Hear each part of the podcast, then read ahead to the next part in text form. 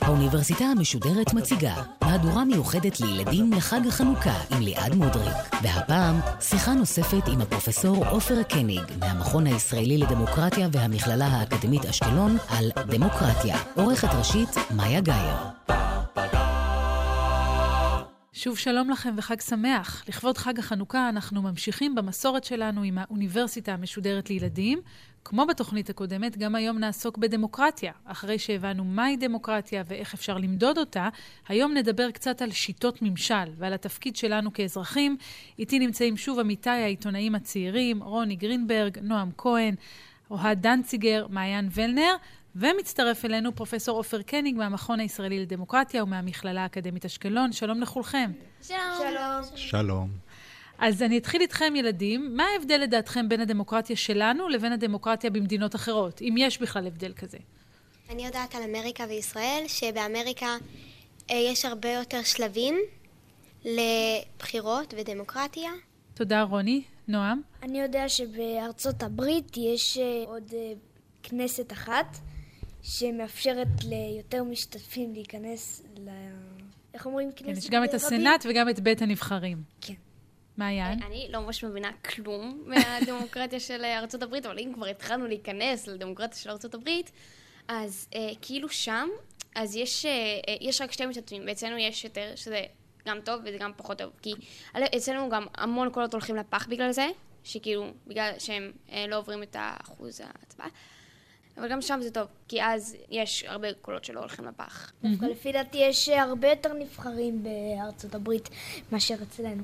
תמיד יש שני מועמדים, או שלפעמים יש יותר?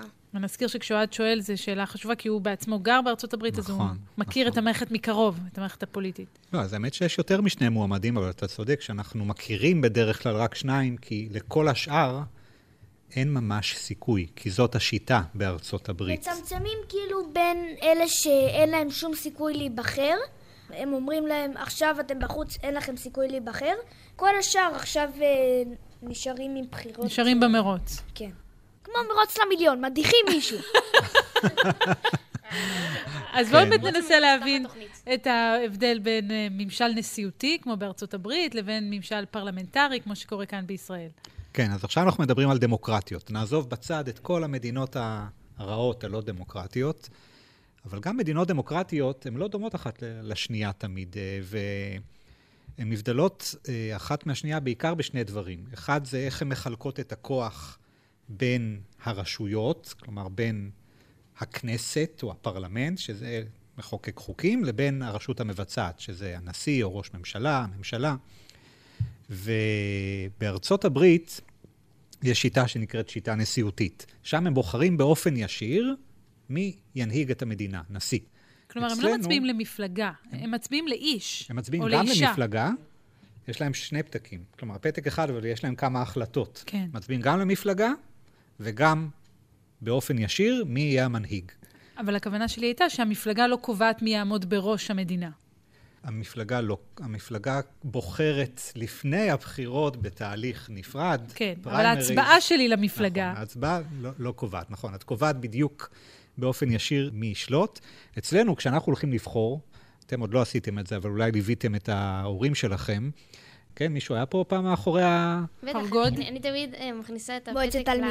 את הפתק לתוך המעטפה, ואז מכניסה את זה לפנים. אז אם אתם אה, זוכרים, אז מה שבחרתם זה לא היה ראש ממשלה, כן? נגיד אה, ההורים תומכים בביבי, אף אחד לא שם פתק של ביבי, אלא שם פתק של הליכוד.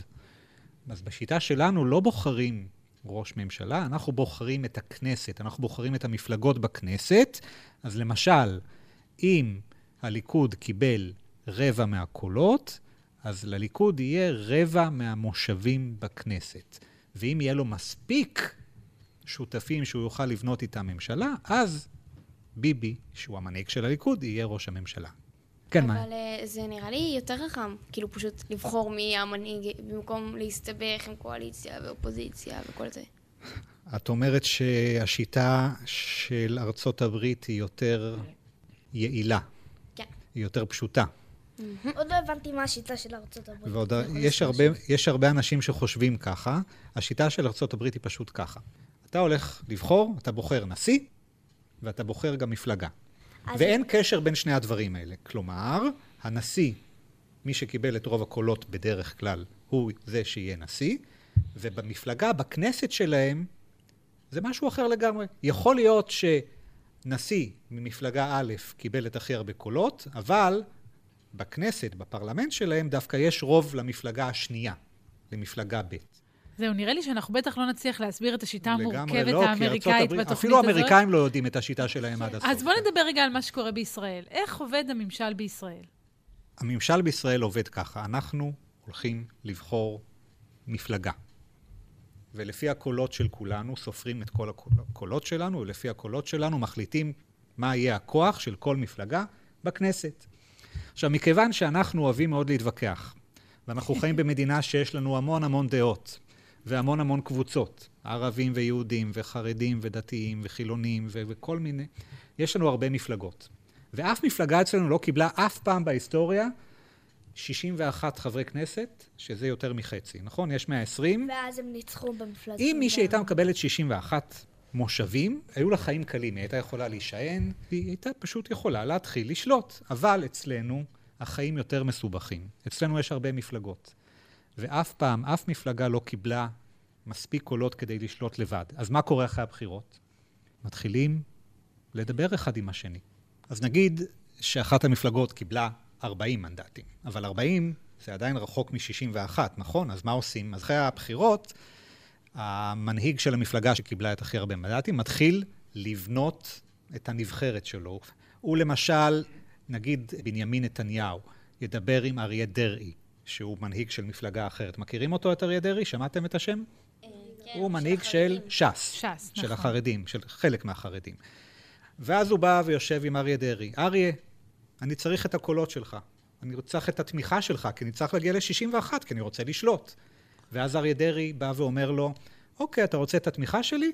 אז אני רוצה שתיתן לי להיות שר הפנים, ולחבר שלי מהמפלגה, אני רוצה שתיתן לו להיות שר הדתות. ורגע, לא רק כיסאות, הם יכולים להגיד, לא, לי חשוב העיקרון הזה, אני רוצה נכון. שתשנה את החוק הזה, אני רוצה שתעביר תקציבים לחלקים האלה של האוכלוסייה. זאת אומרת, יש פה עכשיו משחק, כל מפלגה רוצה להשיג הכי הרבה עקרונות, או הכי הרבה הישגים בשביל ציבור הבוחרים שלה, בתמורה לזה שהיא מצטרפת לקואליציה. נכון, נכון. יודעת שזה עובד גם על עקרונות. חשבתי שזה רק השרים. גם שרים וגם עקרונות. למשל, אריה דרעי יגיד לבנימין נתניהו, כשהם ישבו וידברו אחד עם השני, לי מאוד חשוב שתחוקק חוק שיבטיח שהחרדים, אם הם ירצו, הם לא יהיו חייבים להתגייס לצה"ל. אוקיי? ואז ביבי יגיד, אוקיי, אני מתחייב, או שהוא לא יגיד, לא, אני לא יכול לעשות את זה. ואז הם משוחחים, וזה נקרא משא ומתן. משא ומתן, בדיוק. משא ומתן קואליציוני. ככה מדברים. ובסוף, בדרך כלל, מישהו מצליח להרכיב את הנבחרת הזאת, להגיע ל-61 מנדטים, ואז יש לו רוב, ואז מה עושים עם הרוב הזה? הולכים לכנסת, ויש הצבעה.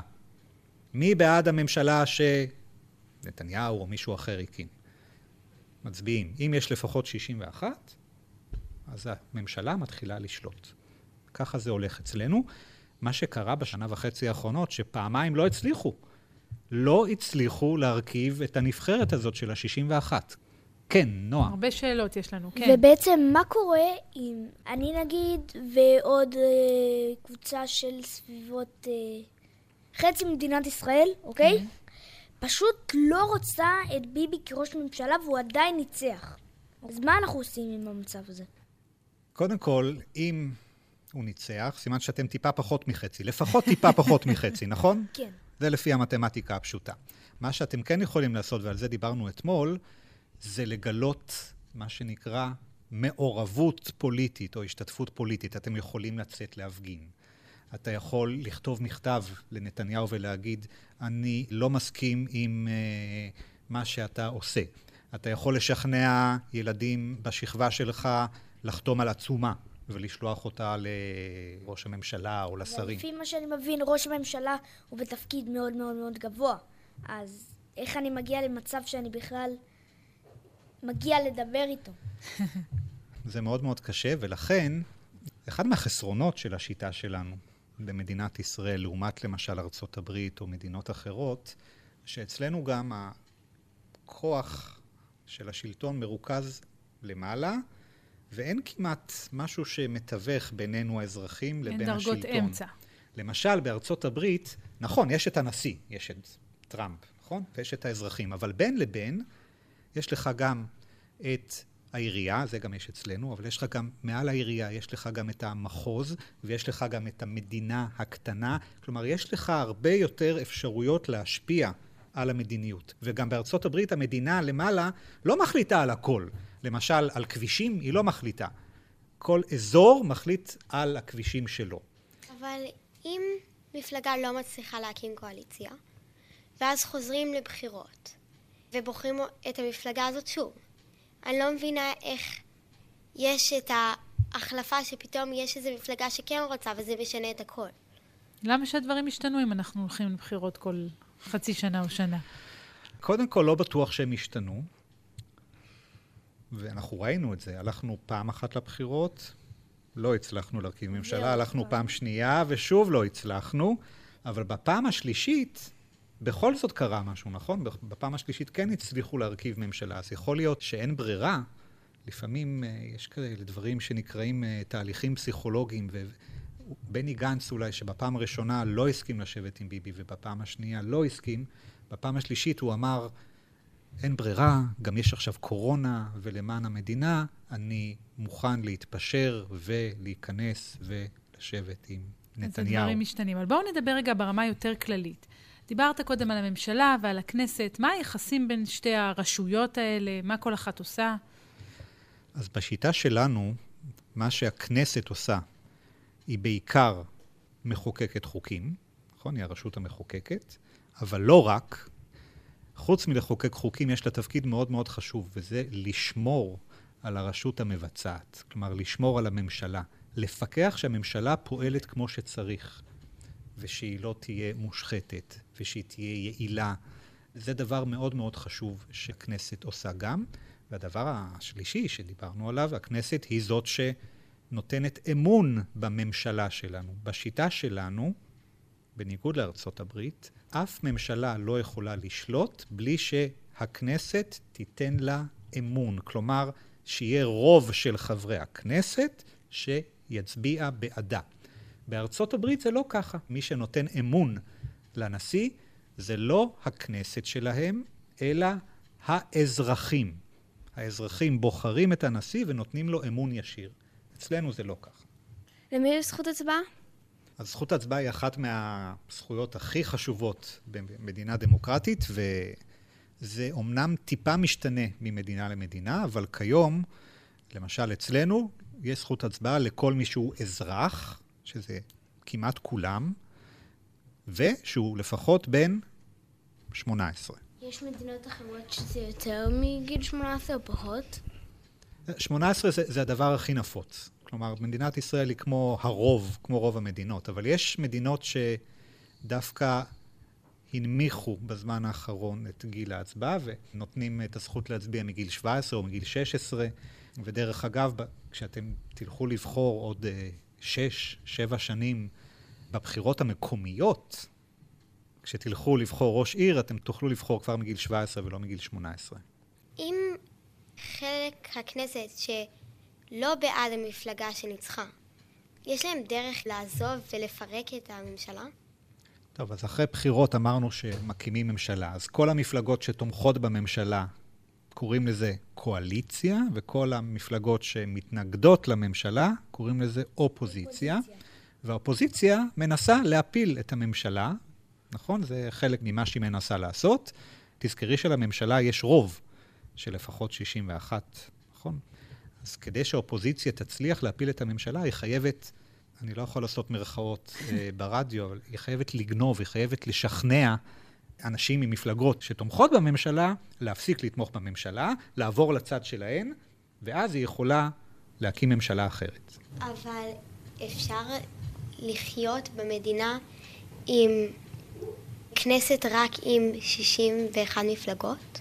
מתכוונת אם אפשר לחיות במדינה שהממשלה יש בה רק 61 חברי כנסת שתומכים בה. כן, כן, בוודאי. בשנת, אחרי הבחירות של 2015, כשהייתם ממש ממש קטנים, אז ראש הממשלה בנימין נתניהו הקים ממשלה שתמכו בה 61 חברי כנסת.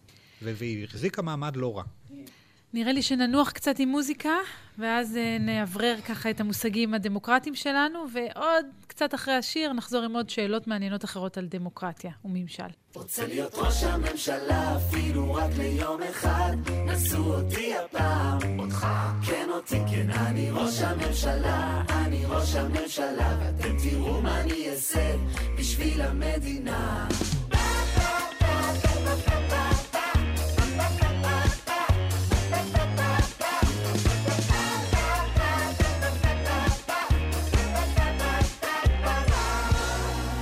רוצה לשנות את העולם, לעשות דבר חדש, להחליט על הדברים, להיות בראש ממש. דבר ראשון אתן לכל אזרח, אני מיליון, ורק אני אחליט מה בכלל חשוב ללמוד.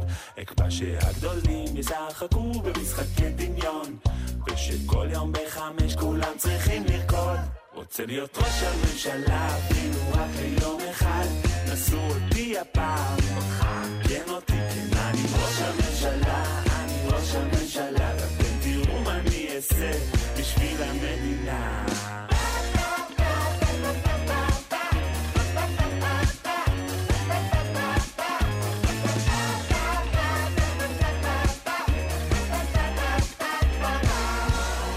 רוצה לשנות את העולם, לעשות דבר חדש, להחליט על הדברים, להיות בראש ממש. אעשה כבר שולם גשם ממטוסים שחם, לידי חובה בצהריים, גם שמעונן. אסור לתת שיעורי בית אף פעם, רוצה להיות ראש הממשלה, אפילו רק ליום אחד, נסו אותי הפעם. כן אותי, כן אני ראש הממשלה, אני ראש הממשלה, ואתם תראו מה אני אעשה בשביל המדינה. כל יום בשתיים כולם יכבו טלפון לשעה וידברו אחד עם השני. עצובים, אבל רק ביום שלישי. רוצה שיהיה חופש בבית הספר, גם ביום ראשון. ושרק הילדים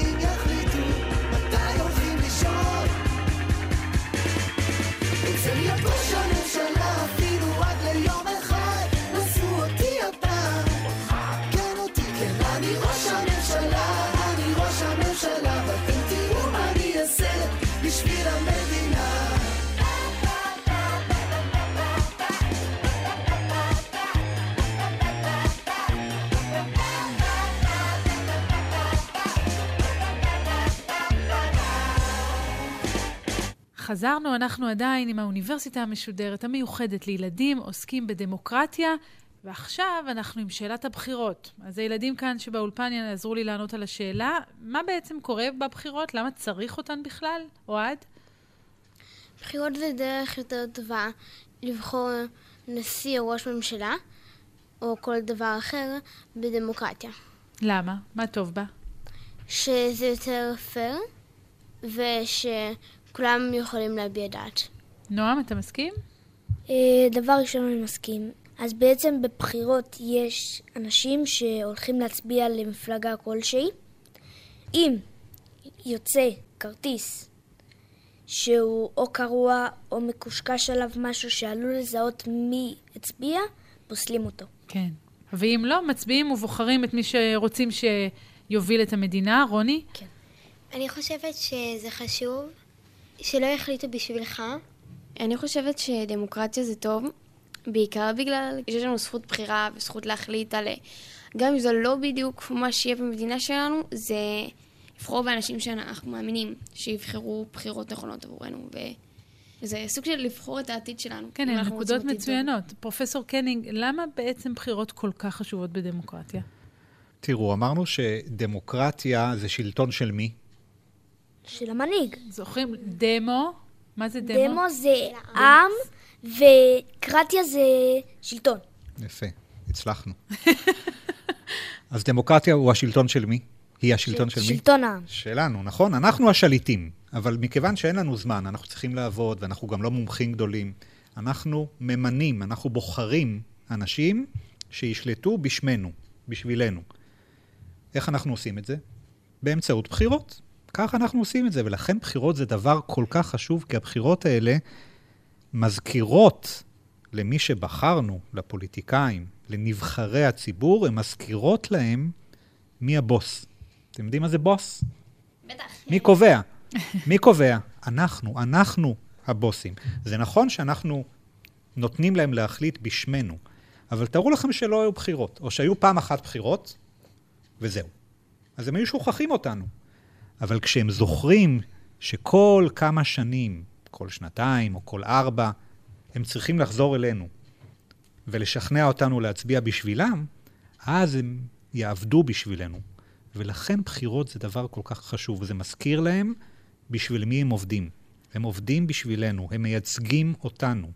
הם נבחרי הציבור, נכון, הם האנשים הכי חשובים, כן. אבל הם פועלים למעננו. אבל איך עובדת שיטת הבחירות בארץ? פה דווקא יש לנו שיטה יחסית פשוטה, זה נורא נורא כיף. כי אם הייתי צריך להסביר לכם איך עובדת שיטת הבחירות בארצות הברית, עם האלקטורים וזה, היינו מסתבכים. היינו פה שעתיים. נכון. אה, אבל אצלנו זה מאוד פשוט. אנחנו הולכים לבחור מפלגה.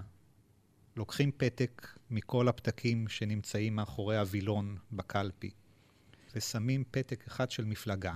בסוף יש אנשים טובים שסופרים את כל הקולות. ויש לנו שיטה שעיקרון של יחסיות. כלומר, אם מפלגה קיבלה חצי מהקולות, אז היא תקבל חצי מהמושבים בכנסת. מהמנדטים. אז אם אני מבינה נכון, אני רק רוצה לוודא שהבנתי, לוקחים את כל הקולות שהתקבלו, כל הפתקים שנאספו בכל הקלפיות ברחבי הארץ, סופרים כמה יצא. נגיד, בשביל שיהיה לנו קל, שיצאו 120 קולות. אוקיי. בסדר? ואז אומרים, כל קול אחד כזה יהיה שווה מנדט אחד, כי אנחנו אומרים 120 מנדטים, ואם יצאו 120 אלף, אז כל אלף קולות יהיו שווים מנדט אחד. אבל מה קורה, ואז לפי כמה שסופרים, ככה מחשבים את המנדטים. אבל מה קורה אם מפלגה אחת קיבלה 1,010, והמפלגה השנייה קיבלה 990? אוקיי, אז פה יש כל מיני נוסחאות שעוזרות לנו. נכון, כשאתם עושים uh, תרגיל חילוק, אז הרבה פעמים נשאר לכם שארית. אנחנו תמיד שוברים את הראש מה לעשות עם השאריות האלה. נכון, כן. אנחנו שונאים את השארית הזאת, היא, היא מעצבנת. יש לנו את כל הקולות, אנחנו מחלקים ב-120 כדי לדעת כמה שווה כל מושב, כל מנדט בכנסת. תמיד נשארות לנו כמה שאריות כאלה. ויש כל מיני נוסחאות מתוחכמות ומורכבות שאני לא אכנס אליהן פה, כדי וגם להחליט... הסכמים בין המפלגות, איך נכון, הקולות יעברו ממפלגה אחת למפלגה נכון, אחרת. יש הסכמי עודפים, שזה משפר את הסיכוי של מפלגה מסוימת לקבל, אבל אני אגיד לכם את האמת, זה הכל שטויות. כלומר, זה לא הכל שטויות, אבל השאריות האלה הן בדרך כלל... זניחות נגיד לא בבחירות חשובות? האלה, בבחירות האחרונות, 117 מתוך ה-120 כבר הוכתבו, כבר נקבעו בחלוקה הראשונה. בלי השאריות. וכל השאריות זה רק השלושה מושבים האחרונים. אבל מה קורה למפלגה שלא מגיעה בכלל, שלא מצליחה להגיע לאלף, או אפילו יש לנו בארץ מה שנקרא אחוז החסימה. שמעתם פעם על אחוז החסימה? כן. מעיין אמרה. הבא, הכוכב הבא, שאם הם רוצים שהמסך יעלה, כן. אז הם צריכים אה, להשיג מספר מסוים של קולות. זה אם לא מגיעים למספר מסוים של הקולות, המסך לא עולה והכוכב נשאר בבית. נכון, אז גם אצלנו יש משהו כזה, ואחוז חסימה זה נועד אה, למנוע מצב שיהיו יותר מדי מפלגות. גם ככה יש לנו המון מפלגות, נכון? יש לנו די הרבה מפלגות בכנסת, וזה קצת מקשה על לשלוט ולהקים ממשלות.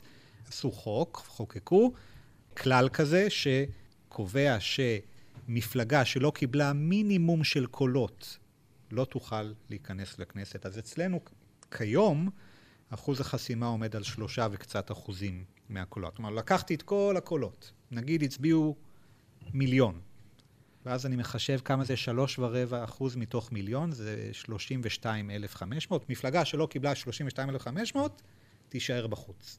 מי שקיבלה מעל, תיכנס פנימה. אבל אז המון קולות הולכים לפח. נכון. המון קולות הולכים לפח, ובגלל זה יש כאלה שמתנגדים לאחוז החסימה.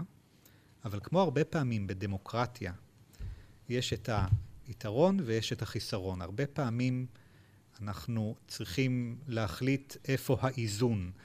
אז באמת החיסרון זה יש הרבה קולות של אנשים טובים שהלכו לבחור, ובסוף הנציג שלהם לא נבחר לכנסת. זה מעצבן, נכון? מעיין? כן. לעומת זאת, אנחנו גם לא רוצים שיהיה לנו 20 מפלגות בכנסת. כן. כי גם ככה זה קשה. אבל אם העם הוא השליט, ואז כשעושים בחירות, יש אנשים שהם נגד מי שנבחר. אז זה אומר שחלק מהעם הוא בעצם לא השליט. מה, מה קורה למי שבחר ולא מצליח להשפיע על השלטון והפסיד? אבל הוא עדיין, יש לו נציגות בכנסת, הוא עדיין יכול לנסות ולהשפיע, אין לו הרבה סיכוי, נכון. אבל לפעמים הוא כן יכול להגיע להסכמות עם החבר'ה שתומכים בממשלה. לפעמים הוא כן יכול לשתף איתם פעולה. למשל, יש כל מיני חוקים שמי שיזם אותם זה דווקא אלה שנשארו בחוץ, באופוזיציה, אלה שמתנגדים לממשלה, אבל אם זה חוק ממש ממש טוב, אז הם יכולים לשתף פעולה עם אלה שתומכים בממשלה, וביחד הם מחוקקים את החוק הזה. חוץ מזה, תמיד תזכרי, תמיד יש את הבחירות הבאות. כלומר, שגם אם הפסדתי הפעם, אז אולי לא תהיה לי השפעה לשנתיים, שלוש, ארבע הקרובות, אבל בדמוקרטיה אמיתית יש לי תמיד את הצ'אנס, את ההזדמנות לנצח בפעם הבאה. ומעבר לזה, לדמוקרטיה יש גם כלים להגן על המיעוט. נכון, זה שהפסדתי ושאני לא הרוב, לא אומר שאין לי זכויות יותר, נכון? נכון, נכון מאוד. בדמוקרטיה אמיתית גם אמרנו שהמיעוטים והאזרחים מוגנים. אז כמעט בכל הדמוקרטיות יש כזה דבר שנקרא חוקה. למשל, שמעתם את המונח הזה של חוקה? כן. אז בדמוקרטיות רציניות יש חוקה, ובחוקה הזאת יש רשימה של זכויות שמגינה על האזרחים. כלומר, גם אם מישהו ניצח בבחירות, נגיד הימין הפסיד והשמאל עלה לשלטון, השמאל כמובן יכול לשנות דברים, הוא ניצח, מותר לו לשנות, אבל הוא לא יכול לשנות את מה שבא לו. יש כמה דברים שמגינים עלינו ושאפילו הרוב לא יכול לשנות. וזה מבטיח לנו, האזרחים, את המעמד שלנו מול השלטון ומול הרוב. ולנו אין חוקה, אבל יש לנו חוקי יסוד. נכון, אצלנו יש חוקי יסוד, יש ויכוח מאוד גדול האם חוקי היסוד הם כמו חוקה, או שהם בעצם הרבה הרבה יותר חלשים. כי למשל חוקה הרבה יותר קשה לשנות. חוקי יסוד אצלנו מאוד מאוד קל לשנות. אז אם ניצחתי בבחירות, אני יכול ישר לשנות את חוקי היסוד, ואז הזכויות שלי בתור אזרח יותר בסכנה. האם מי שהפסיד בבחירות ואמרו לו, "הוא- אתה כבר בחוץ, יש לו עדיין סיכוי לעלות לשלטון או שכבר לא יכול? אם הוא בחוץ, כלומר הוא לא נבחר בכלל לכנסת, אז אין לו מה לעשות, הוא חייב לחכות לתור שלו לבחירות הבאות ולנסות שוב. הבנתי. אם הוא בכל זאת נבחר לכנסת, אבל לא לממשלה, כלומר הוא נשאר באופוזיציה, באלה שמתנגדים לממשלה, כמו למשל יאיר לפיד היום, או כמו למשל אביגדור ליברמן, אז הם עדיין יכולים לנסות להפיל את הממשלה ולהקים ממשלה אחרת. זה מאוד מאוד קשה, אין הרבה סיכויים, אבל הם יכולים. הם יכולים לנסות. אם מישהו נכנס לכנסת, ומזה נגיד המפלגה של אה, שמאל ניצחה, סבבה? אז מה שאמרת, אם אני עדיין התקבלתי לכנסת ולא נבחרתי להיות ראש ממשלה, אז אני יכול להפיל את הממשלה ואולי לנסות להתחיל אה, לבנות מפלגה. אבל כדי שזה יצליח, מה אתה צריך לעשות? זה... אתה צריך לגייס מספיק שותפים שיהיה לך רוב. כן. בנקודה הזאת אני רוצה לשאול אותך, זה היה נראה אחרת, או זה נראה אחרת כשכך זה היה, כשהייתה בחירה ישירה לראשות הממשלה? כי הרי היום אנחנו, כמו שאמרת קודם, לא כמו בארצות הברית, אנחנו לא בוחרים ישירות את ראש הממשלה, אלא את המפלגה. אז נכון, לפני איזה 20 שנה הייתה לנו התנסות בבחירה ישירה של ראש הממשלה, אבל זה לא היה עד הסוף כמו בארצות הברית או במדינות אחרות שיש להן שיטת ממשל נשיאותית, ו- ו- והאמת שזו שיטה שהיא לא הצליחה, כי בסופו של דבר, אפילו ראש הממשלה שנבחר באופן ישיר היה צריך את התמיכה של הכנסת, את האמון של הכנסת, ו- וזה גרם להרבה מאוד פיצול בכנסת והרבה מאוד בלגן. בוא נגיד ככה, זו הייתה תקופה פחות יציבה מרוב אה, ההיסטוריה של מדינת ישראל. אז בואו נתייצב עם שיר. יאללה.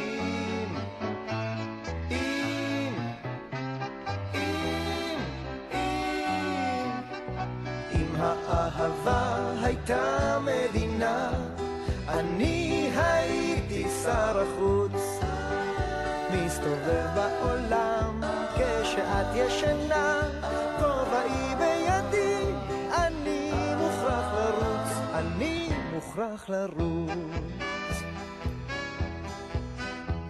לא, אין לי זמן לשטויות, יקירה, ואל תשאלי אותי מה ללבוש. אני משאיר את זה לשר ההסברה, שהוא יבוא וישבור את הראש. שר המשטרה ייקח את פרטייך, ושר החקלאות יביא לך פרחים. שר העבודה יעבוד עלייך, ושר הפיתוח יביא לך אורחים.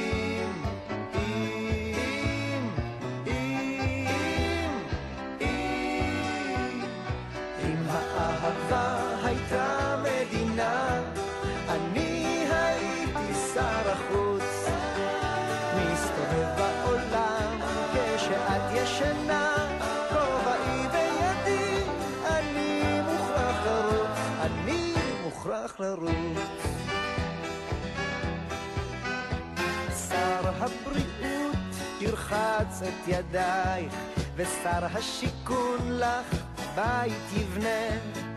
שר הביטחון ישמור עלייך, ושר הקליטה יקנא. שר המסחר ימסחר חיוכייך, ושר החינוך יחנך אותך טוב. שר האוצר ישלם את מיסייך, ושר התקשורת יטלפן ויכתוב. אם,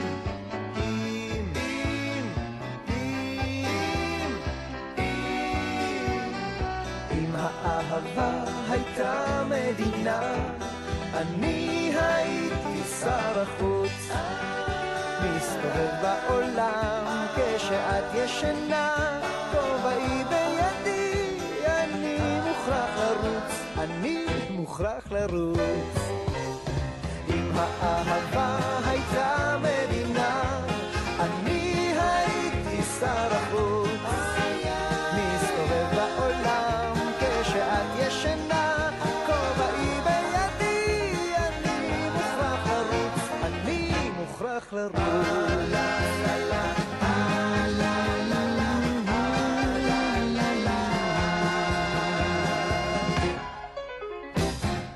שוב שלום לכם, אנחנו בתוכנית המיוחדת של האוניברסיטה המשודרת לילדים, ואנחנו כמובן עם דמוקרטיה, ממשיכים בשיחה שלנו עם פרופסור עופר קנינג על דמוקרטיה ועל עכשיו השתתפות אזרחית בדמוקרטיה. אולי נשאל על מה יכול לקרות כשדמוקרטיה מתערערת. פתאום כל מיני חוקים שמגינים על הזכויות מתבטלים, פתאום חלק ממה שהיה מותר לך לעשות כבר אסור לך לעשות, פתאום חופש הדיבור שלך מוגבל. זה יגרום להרבה הפגנות, אבל אם חופש הביטוי מוגבל, אז כנראה שלא יהיה הפגנות. זה נראה לי בעייתי, כי בסופו של דבר, חלק מההגדרה של מדינה דמוקרטית זה שאנחנו צריכים לומר את הדעה שלנו, ולא צריכים, אבל קיבלנו מתנה להשתמש בה, בקול שלנו ובדעה שלנו. אז אם מחלקים מתנות חינם, כאילו מה, לא נשתמש? נועם? המון מהאנשים שפשוט יבינו שאין להם יותר את האפשרות הזאת לבחור, שיהיה להם מנהיג שייתן להם דברים לעשות לפחות, זה נראה לי א', הרגשה מאוד נוראית, ב', זה יגרום לאסון מאוד מאוד מאוד רע. רוני? אה, לדעתי זה יגרום לאי סדר גדול, ואפילו זה יכול לגרום למלחמת אזרחים, וזה יכול ממש לגרום למדינה לקרוס. אוהד? נראה לי שהרבה אנשים אולי יעזבו את המדינה, אולי הם יותר אוהבים דמוקרטיה, אז הם ילכו למדינה אחרת שיותר דמוקרטית. אז נשמע שהילדים שלנו מאוחדים במחשבה שאם הדמוקרטיה מתערערת, המשמעות היא הרת אסון למדינה. זה עלול להיות ככה. זה לא חייב להיות ככה, אבל רוב הסיכויים שזה יהיה ככה. למשל, יש מדינות שהן לא דמוקרטיות, שבאמת איום ונורא לחיות בהן. אבל צריך להודות שפה ושם יש מדינות שהן לא דמוקרטיות ממש, אבל אם תיסעו לבקר את המדינות האלה ותלכו ברחובות, אתם לא תרגישו מאוימים ואתם לא תרגישו שנורא לחיות שם. למשל, בהרבה מקומות בסין כיום, וסין היא לא מדינה דמוקרטית, היא מדינה שאפילו אין בה בחירות. בכלל, בכלל, בכלל, אין בחירות. אבל בהרבה מקומות בסין היום זה נראה מבחוץ לא רע. נורא מפואר, בניינים גבוהים, אחלה מסעדות, נראה ממש משגשג ועשיר ונוצץ. אבל זה רק מבחוץ. כשאתם חיים שם את החיים של היום-יום, כל עוד אתם בסדר, יש לכם עבודה, ואתם מסודרים, והשלטון, בסדר, לא מפריע לכם מדי, אז סבבה, תחיו את החיים שלכם בשקט. אבל ברגע שאתם, משהו מפריע לכם, או שאיבדתם את העבודה, ואתם רוצים להעניש את השלטון, להגיד לו נו נו נו, אז אתם פתאום מבינים מה זה לחיות במדינה שהיא לא דמוקרטית. אז כן, אני מסכים עם כל מה שאמרתם פה, שאם המדינה תפסיק להיות דמוקרטית, אולי לא נרגיש בבת אחת שזה אסון נוראי, אבל כשאנחנו נצטרך את המדינה, ואנחנו נצטרך את המשהו שצודק, ואנחנו נרצה לשנות משהו, אז נגלה שאנחנו לא יכולים. אז מה אנחנו בתור אזרחים יכולים לעשות כדי לשמור על הדמוקרטיה, לחזק אותה, להגן עליה? הדבר אולי הכי חשוב זה להשתתף.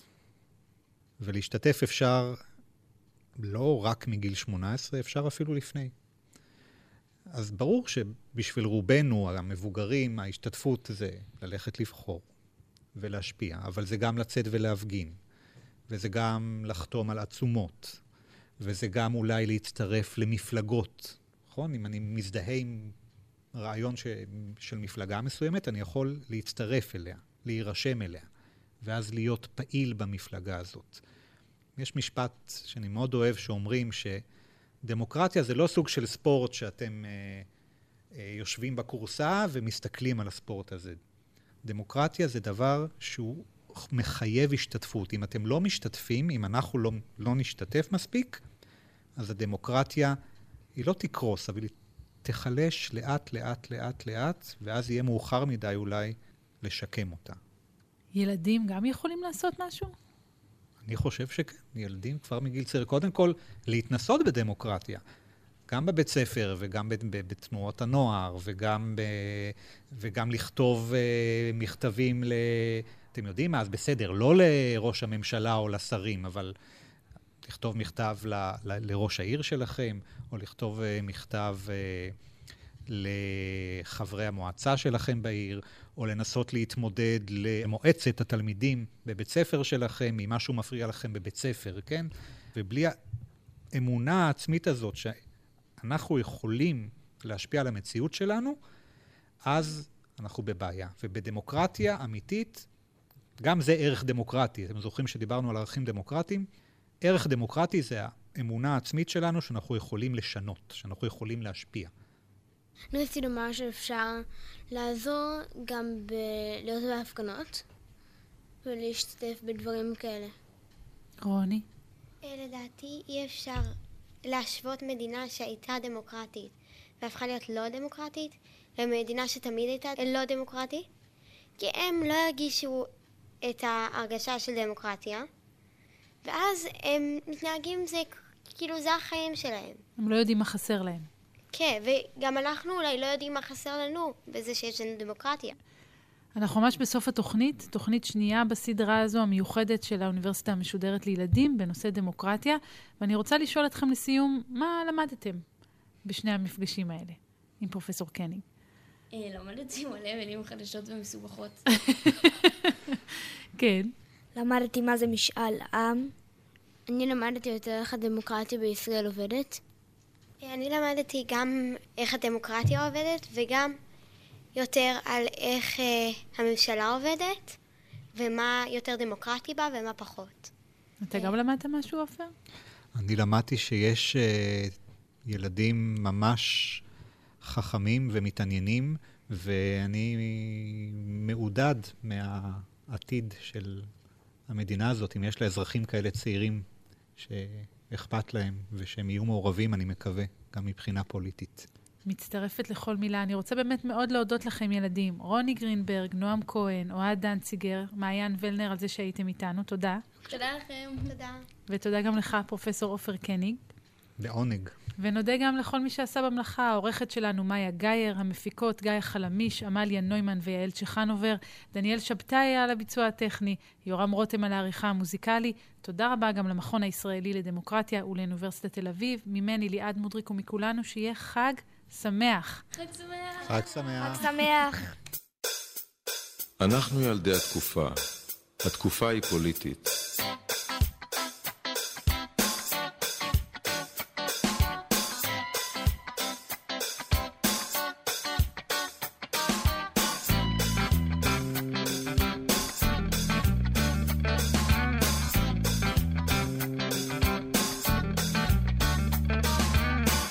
דבר שאתה עושה אתה פוליטי, אין בכלל דבר שלא יוצא פוליטי, אתה פוליטי, אני פוליטי.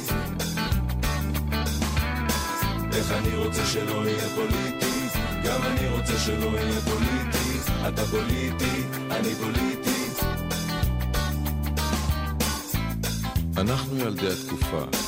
התקופה היא פוליטית. כל המעשים היומיומיים או הליליים שלך, שלנו, שלכם, מעשים פוליטיים. תרצה או לא תרצה, לגנים שלך עבר פוליטי. לאור גוון פוליטי. לעיניים היבט פוליטי. כל דבר שאתה עושה אתה פוליטי, אין בכלל דבר שלא יוצא פוליטי, אתה פוליטי, אני פוליטי. איך אני רוצה שלא יהיה פוליטי, גם אני רוצה שלא יהיה פוליטי, אתה פוליטי, אני פוליטי. כל דבר שאתה עושה אתה פוליטי, אין בכלל דבר שלא יוצא פוליטי, אתה פוליטי, אני פוליטי. איך אני רוצה שלא יהיה פוליטי, גם אני רוצה שלא יהיה פוליטי, אתה פוליטי, אני פוליטי. כך או אחרת לכל דבריך הדהוד, לכל שתיקותיך ההשתמעות פוליטיים. אף בלכתך בסבך היער אתה צועד צעדים פוליטיים על קרקע פוליטית.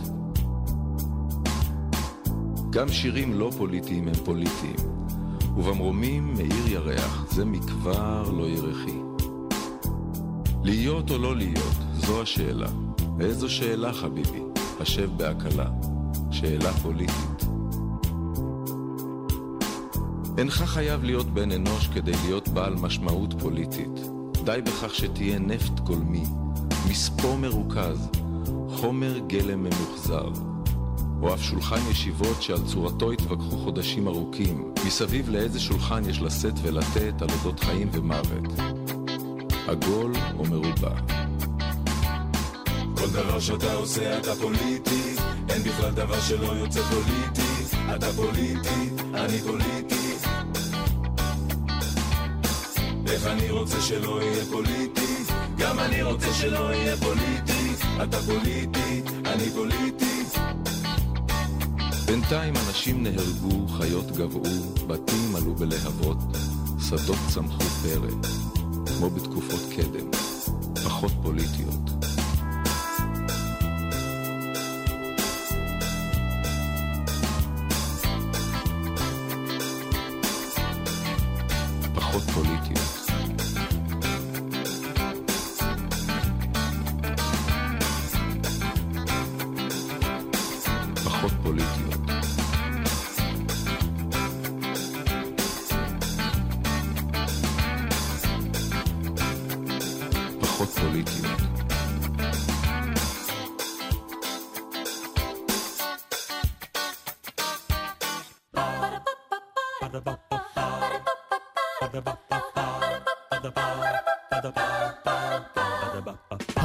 האוניברסיטה המשודרת, מהדורה מיוחדת לילדים לחג החנוכה. ליעד מודריק שוחחה עם הפרופסור עופר קניג מהמכון הישראלי לדמוקרטיה והמכללה האקדמית אשקלון על דמוקרטיה. עורכת ראשית, מאיה גאייר. עורכות ומפיקות, גיא חלמיש ועמליה נוימן. ביצוע טכני, דניאל שבתאי. עריכה מוסיקלית, יורם רותם. תודה למכון הישראלי לדמוקרטיה ולאוניברסיטת תל אביב. האוניברסיטה המשודרת, בכל זמן שתרצו, באתר